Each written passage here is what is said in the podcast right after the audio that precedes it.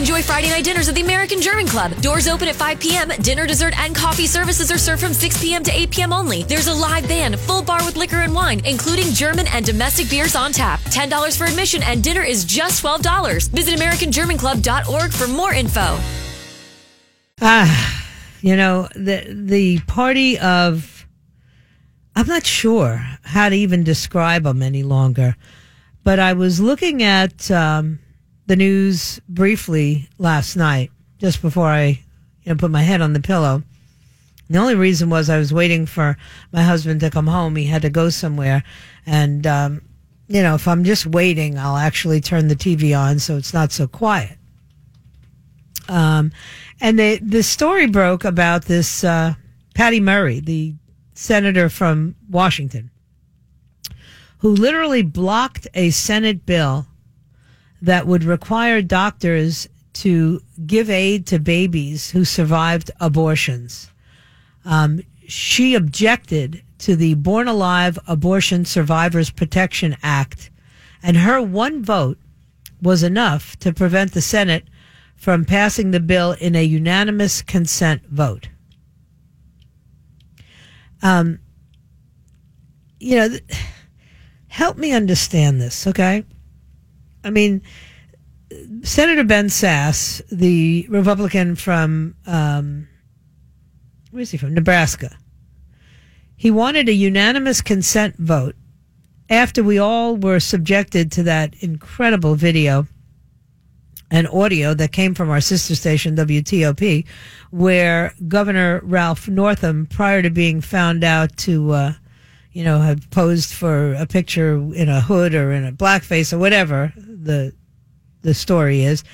He, he's a pediatrician, a pediatric neurologist, mind you, and he made these comments saying that uh, you don't object to letting an infant die after it's born.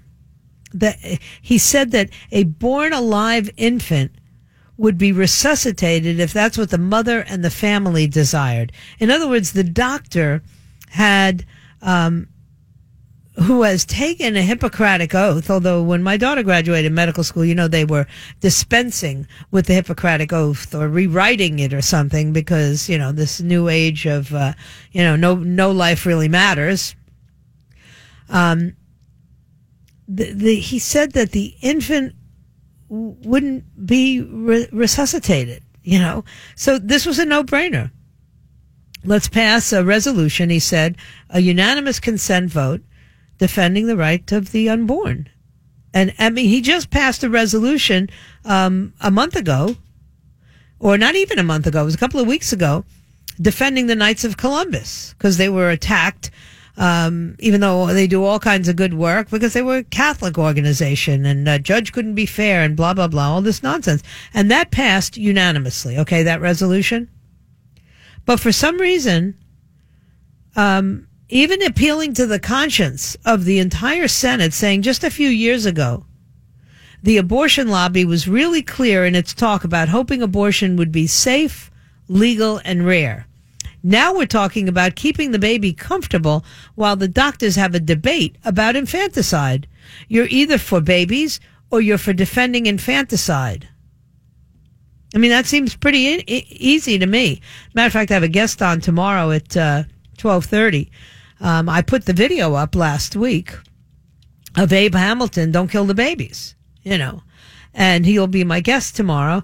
And you know, the, so this was a no brainer, right? The Senate should pass this overwhelmingly.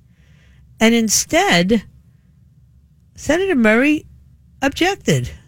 She said, quote, this is a gross misinterpretation of the actual language of the bill that is being asked to be considered, and therefore I object.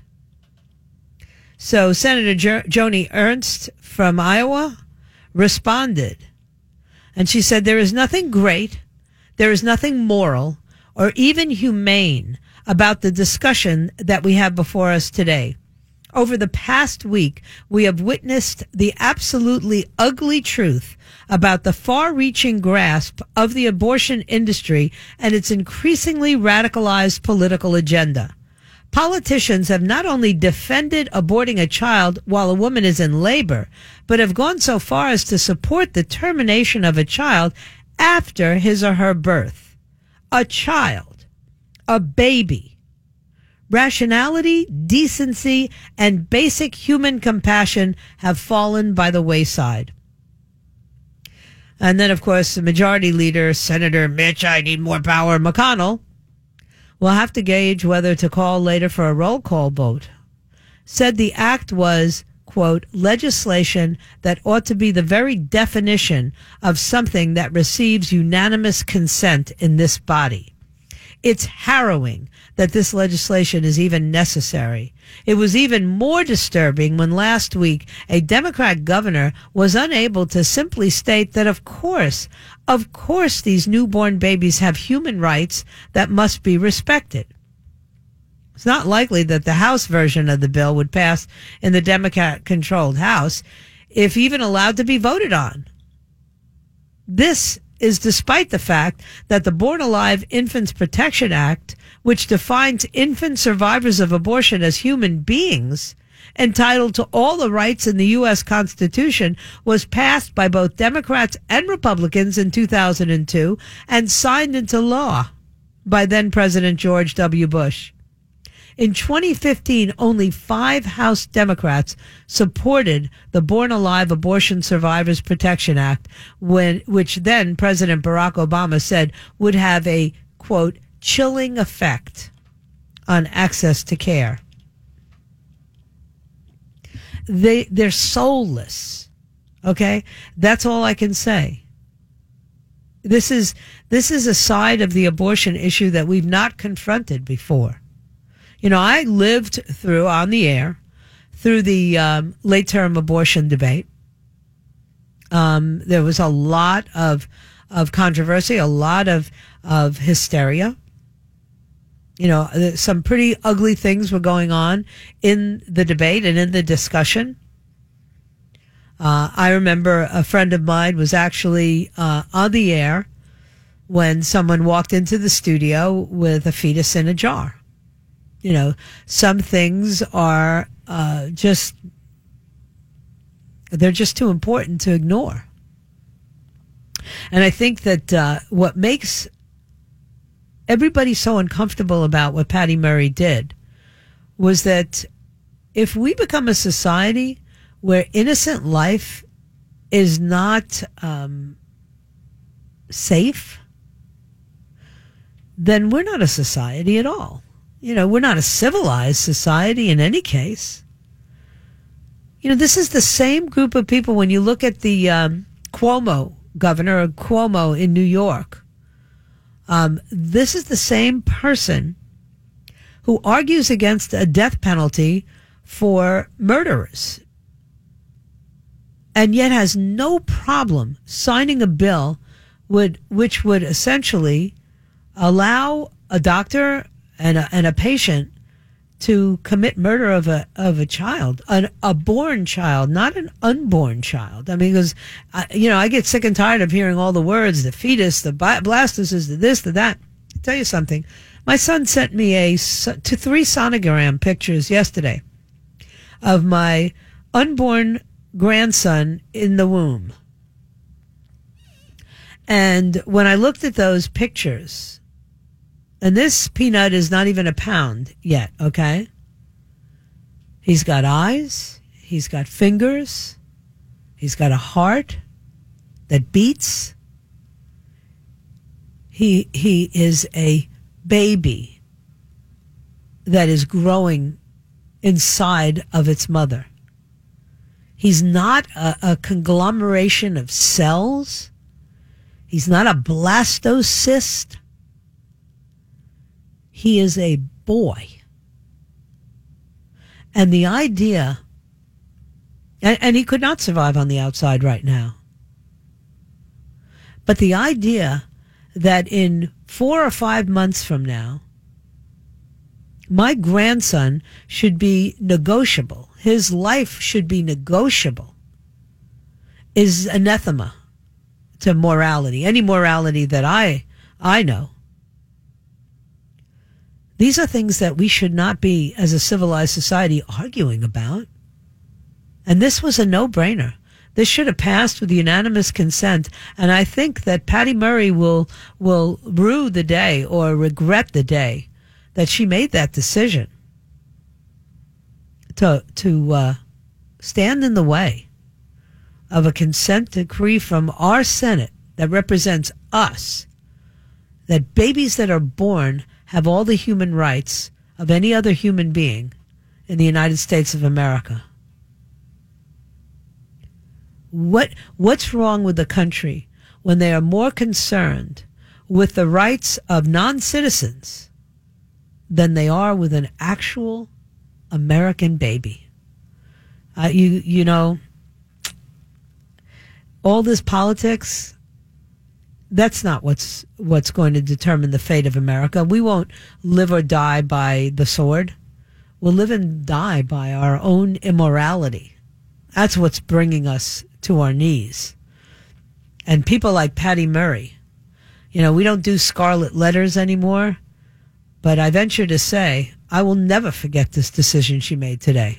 Summarize for us, if you would, what looks like a hit by NBC News on Tulsi Gabbard. Right. So they claimed in a screaming headline that predictably went viral that she was the Kremlin's favorite candidate. One of the reporters who wrote the story tweeted that they the Kremlin has a crush on Tulsi Gabbard, something that if it were about a Democratic favorite would be denounced not just as adolescent but also sexist. Yes. And of course, this is all part of the broader context where the Democratic Party has this maniacal obsession with Russia. If you try and debate anything with them about the war in Syria or the ongoing viability of NATO or troops in Afghanistan. They just start babbling about the Kremlin and Vladimir Putin and accusing you of being a Russian agent. It's like some kind of like neural malfunction or or a mania at this point. And what's amazing is doing this to Tulsi Gabbard. She was a Democratic star just four years ago when she was first elected. MSNBC said the first Asian woman elected to the Demo- to the to the Senate uh, to the House in U.S. history. She's an Iraq War veteran on the fast track to fame.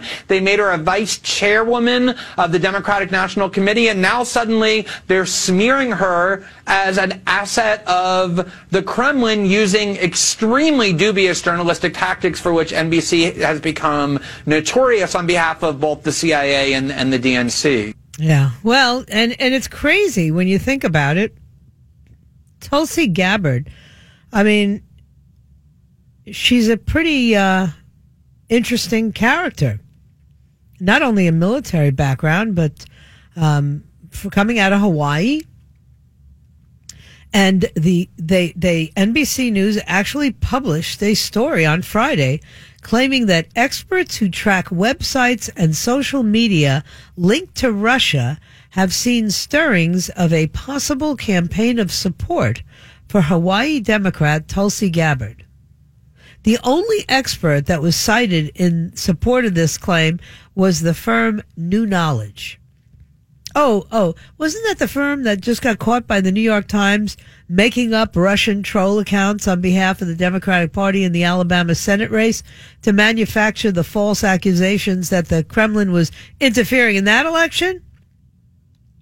And then to justify its claim that uh, Gabbard is the Kremlin's candidate, NBC said analysts at New Knowledge, the company the Senate Intelligence Committee used to, to, track Russian activities in the 2016 election, told NBC News they've spotted, quote, chatter related to Gabbard in anonymous online message boards, including those known for fomenting right wing troll campaigns. What NBC amazingly concealed is a fact that reveals its article to be a journalistic fraud. The same firm, this new knowledge, was caught just six weeks ago in a massive scam to create fictitious Russian troll accounts on Facebook and Twitter in order to claim that the Kremlin was working to defeat Doug Jones in Alabama. When the New York Times exposed the scam, huh. Apparently that wasn't enough to uh, sway them from using them as a source. Enjoy Friday night dinners at the American German Club. Doors open at 5 p.m. every Friday night of the year. Dinner, dessert, and coffee services are optional, served from 6 p.m. to 8 p.m. only. There's a live band from 7 to 11 playing ballroom, standards, party music, and German traditional. Full bar with liquor and wine, including German and domestic beers on tap. $10 for admission and dinner is just $12. Visit AmericanGermanClub.org for more information. The scope of the abuse of nuns first came to light with the publication at the beginning of February of the monthly magazine. Women's Church World. Oh, thank you. You found the article. The edition included Francis's own take on the scandal, which apparently has long been known about by the Vatican, but virtually never discussed. Had you ever heard of this? There's been suspicions of it for years. Of of sex slavery of nuns? well, raping of nuns. Yeah, I've been reading articles. Recently, it's been coming out a lot more as I kind of check in and out of it. I have never heard this before. I've heard about priests having affairs with women, priests having uh, homosexual affairs, I've but I never heard of bishops and priests that had sexual slaves uh, called nuns. well, they. I don't know about this. I've been hearing about rapes and, and abortions. Really? Yeah. Um, the edition included Francis's own take on the scandal, in which he blamed the unchecked power wielded by priests and higher clergy across the Catholic Church for such crimes. An AP journalist who first reported on the scandal last year asked Pope Francis on his flight home from the Arabian Peninsula today whether enough was being done by the church hierarchy to address the problem. The pontiff conceded that it was a problem and said more action was needed. He said the problem was not new and that the church had been working to address it for some time. What? What? I, I'm still like, I, I, a papal spokesperson confirmed later to CBS News that the order of nuns that was dissolved under Benedict, who apparently had the courage to dissolve a female congregation because this slavery of women had entered it, slavery even to the point of sexual slavery,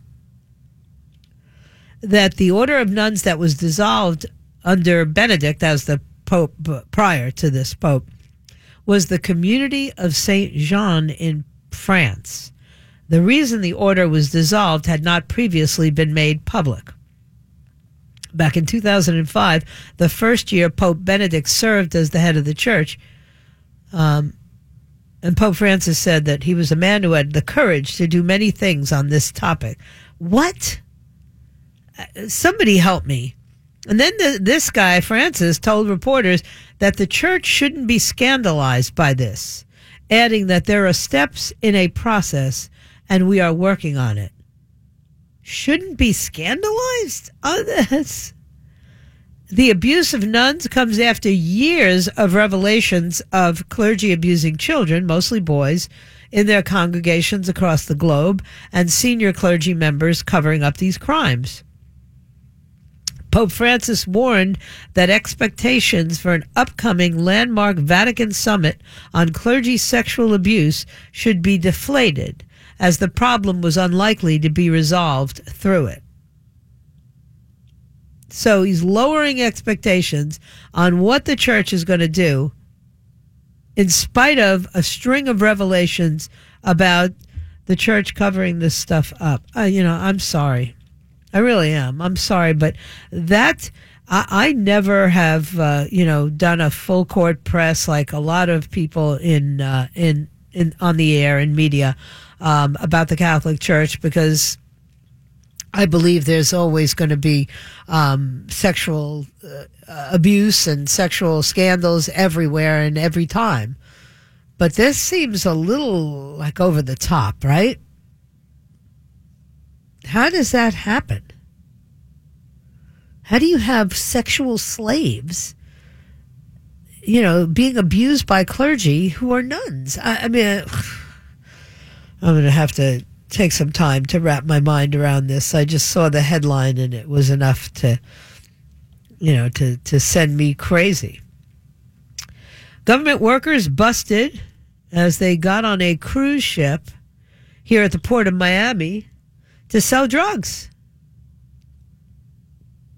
Two government contractors from D.C. were intercepted by federal agents on uh, Sunday as they tried to board a cruise ship with an array of drugs they planned on selling to passengers.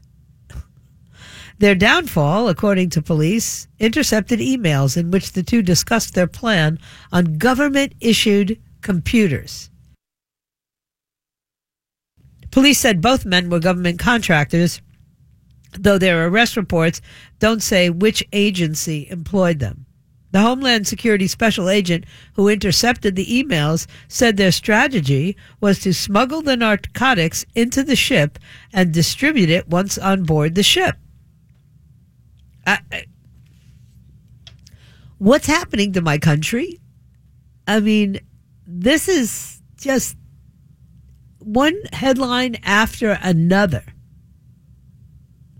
You know, uh, and and the stories just get worse and worse and worse, and that's why I say, you know, this is a moral crisis in America. Forget about, um, you know, po- political crises forget about people who are uh, racist or not racist or pose for racist pictures and or, or sexually assault. Forget all that stuff and really start looking at the big picture of how we don't have any boundaries anymore, any morality. Imagine you're sitting in a government computer and you're sending emails back and forth about selling narcotics on a cruise ship.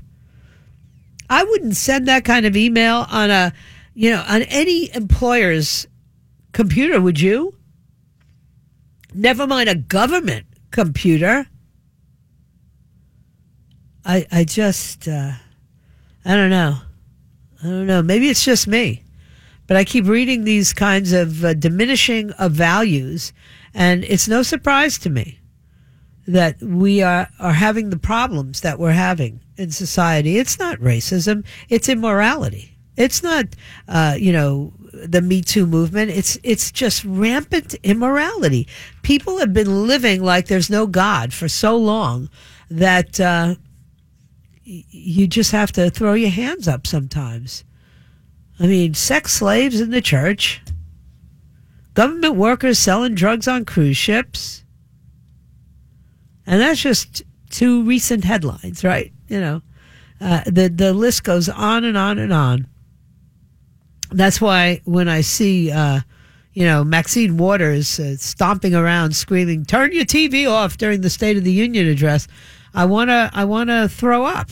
You know, maybe instead of uh, encouraging people to not be civic minded, you ought to work on improving the perception that people have of their government, government, including you. Did have some military drills that rocked downtown Los Angeles. They had all kinds of weapon simulations. My son told me about this. That stuff scares me. Remember when they did it in Fort Lauderdale and all of a sudden you got all those helicopters riding and whatnot? Uh, apparently Monday night, what they uh, there were a lot of people complaining on social media. I was texting with my son, and he said, "Whoa, there's something going on." And I said, "Well, what what do you mean? There's something going on?" He goes, "I don't know. There's like all these like armed vehicles uh, it, going downtown." It was part of a U.S. Army training exercise involving aircraft and weapon simulations in urban settings. And they they told them that this is going to run through Saturday in L.A. and Long Beach kind of scary. And they're supposed to notify residents before this stuff happens, but they don't didn't notify um, anybody that we know of. My son was like on Twitter trying to figure out what was going on. Members of the U.S. Army will conduct military training in the greater L.A. and Long Beach areas February 4th through the 9th. The purpose of the training is to enhance soldier skills by operating in various urban environments and settings.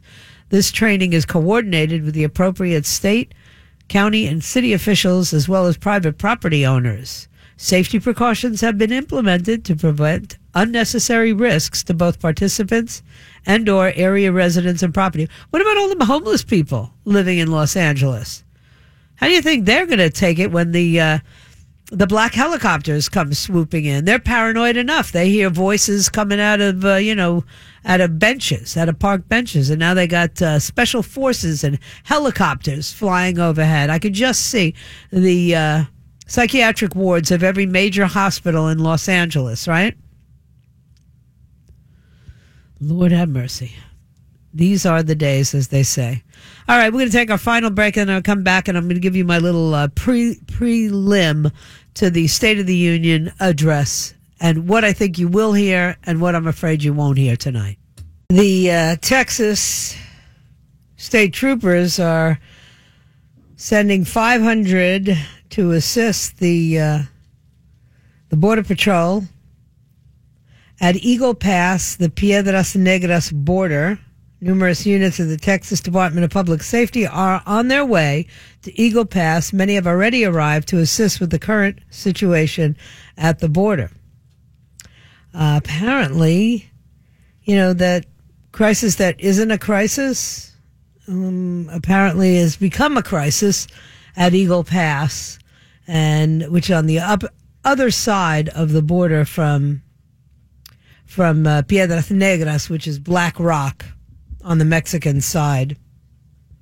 Video recorded on the highway show that a significant amount of people are attempting to cross the border here. I wonder what they consider a significant amount. We know there were 12,000 in this particular caravan. I wonder what qualifies as a quote significant amount. 2,000? 5,000? 8,000? I don't know. One thing I did want to remind everybody um, is we now have a commissioner of agriculture by the name of Nikki Fried and a deputy commissioner of agriculture by the name of Mary Barzee Flores. They have taken over the administration of the uh, concealed weapons and firearms licensing program because that falls under the division of licensing at the Department of Agriculture and Consumer Services. And as of uh, you know the most recent statistic, 2.1 million uh, firearms license holders exist in this state. And if you believe uh, the media, you would think that Commissioner Fried is hell bent on destroying the licensing program or that her newly hired deputy commissioner Flores might be planning to take a wrecking ball to our concealed weapons uh, licensure. But let me remind you about one thing. I don't care how committed uh, Deputy Commissioner Flores is or how um, determined the, the the Commissioner of Agriculture Nikki Fried is. Don't be fooled they have to uphold the Constitution and the law. They can't use their personal political philosophies to retool or to dismantle a program that's governed by the Florida Constitution and the United States Constitution and by the law. Even, uh, you know, her campaign, if you followed Nikki Fried, she campaigned on fixing the problems with the program, not on destroying it.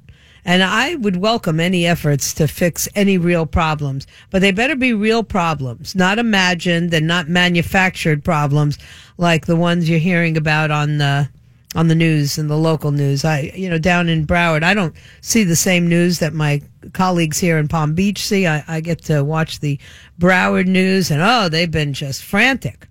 Um, they they're going to take away everybody's concealed weapons license. It's going to be more hard to get one.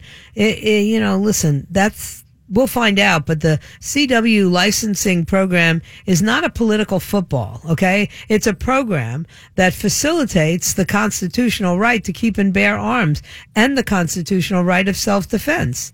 Over two million license holders. You know, that's a lot of people to have to answer to. It's probably the biggest voting block uh, of all in Florida.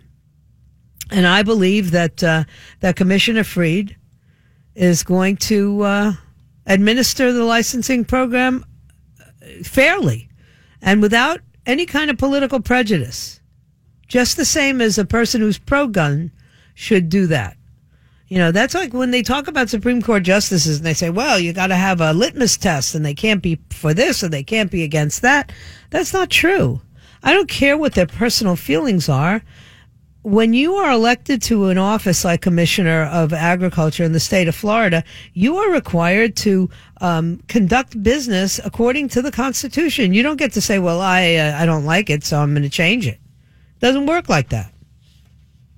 And I don't believe that uh, Nikki Fried is going to try that. I, I really don't. I'm I'm I've been wrong, but I don't think I'm wrong on this one and I am going to hold her feet to the fire. Plus, you got Marion Hammer down here with the uh, Florida NRA. I uh, I assure you that they will be watching very carefully. If they want a war with uh, the NRA and they want a war with concealed weapons license holders in the state of Florida, they're not going to win that war. That's just not going to happen. Not in this state, anyway. So that's that. That's the story for all the people who've been emailing me and going, "What's going to happen? What's going to happen? Have you ever heard what Nikki Fried says and what she wants and the new deputy commissioner?" I, you know, I've been following it very carefully, and I'm not scared. I don't get scared